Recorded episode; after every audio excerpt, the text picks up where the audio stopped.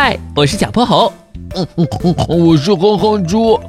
想和我们做好朋友的话，别忘了关注、订阅和五星好评哦。下面故事开始了。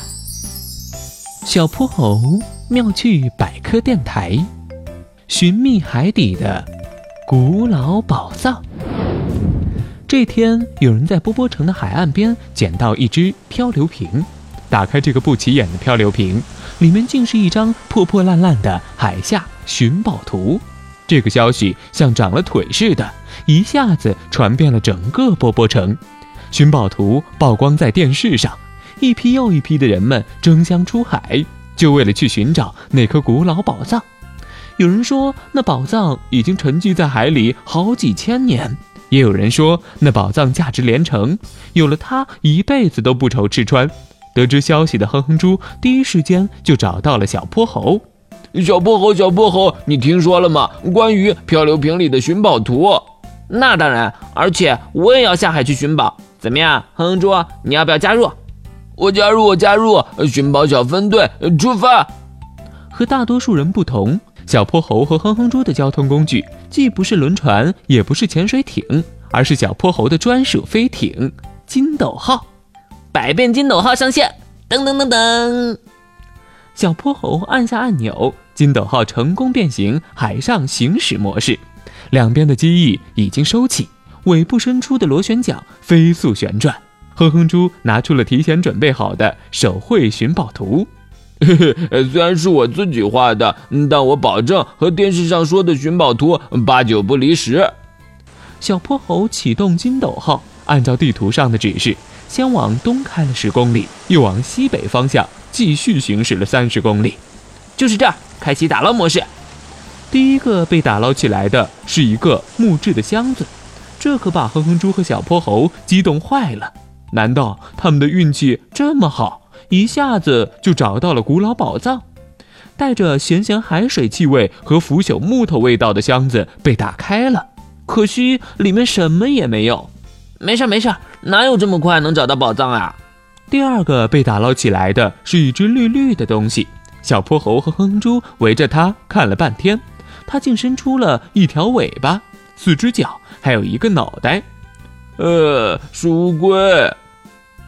哎呦，是谁打扰我睡觉呀？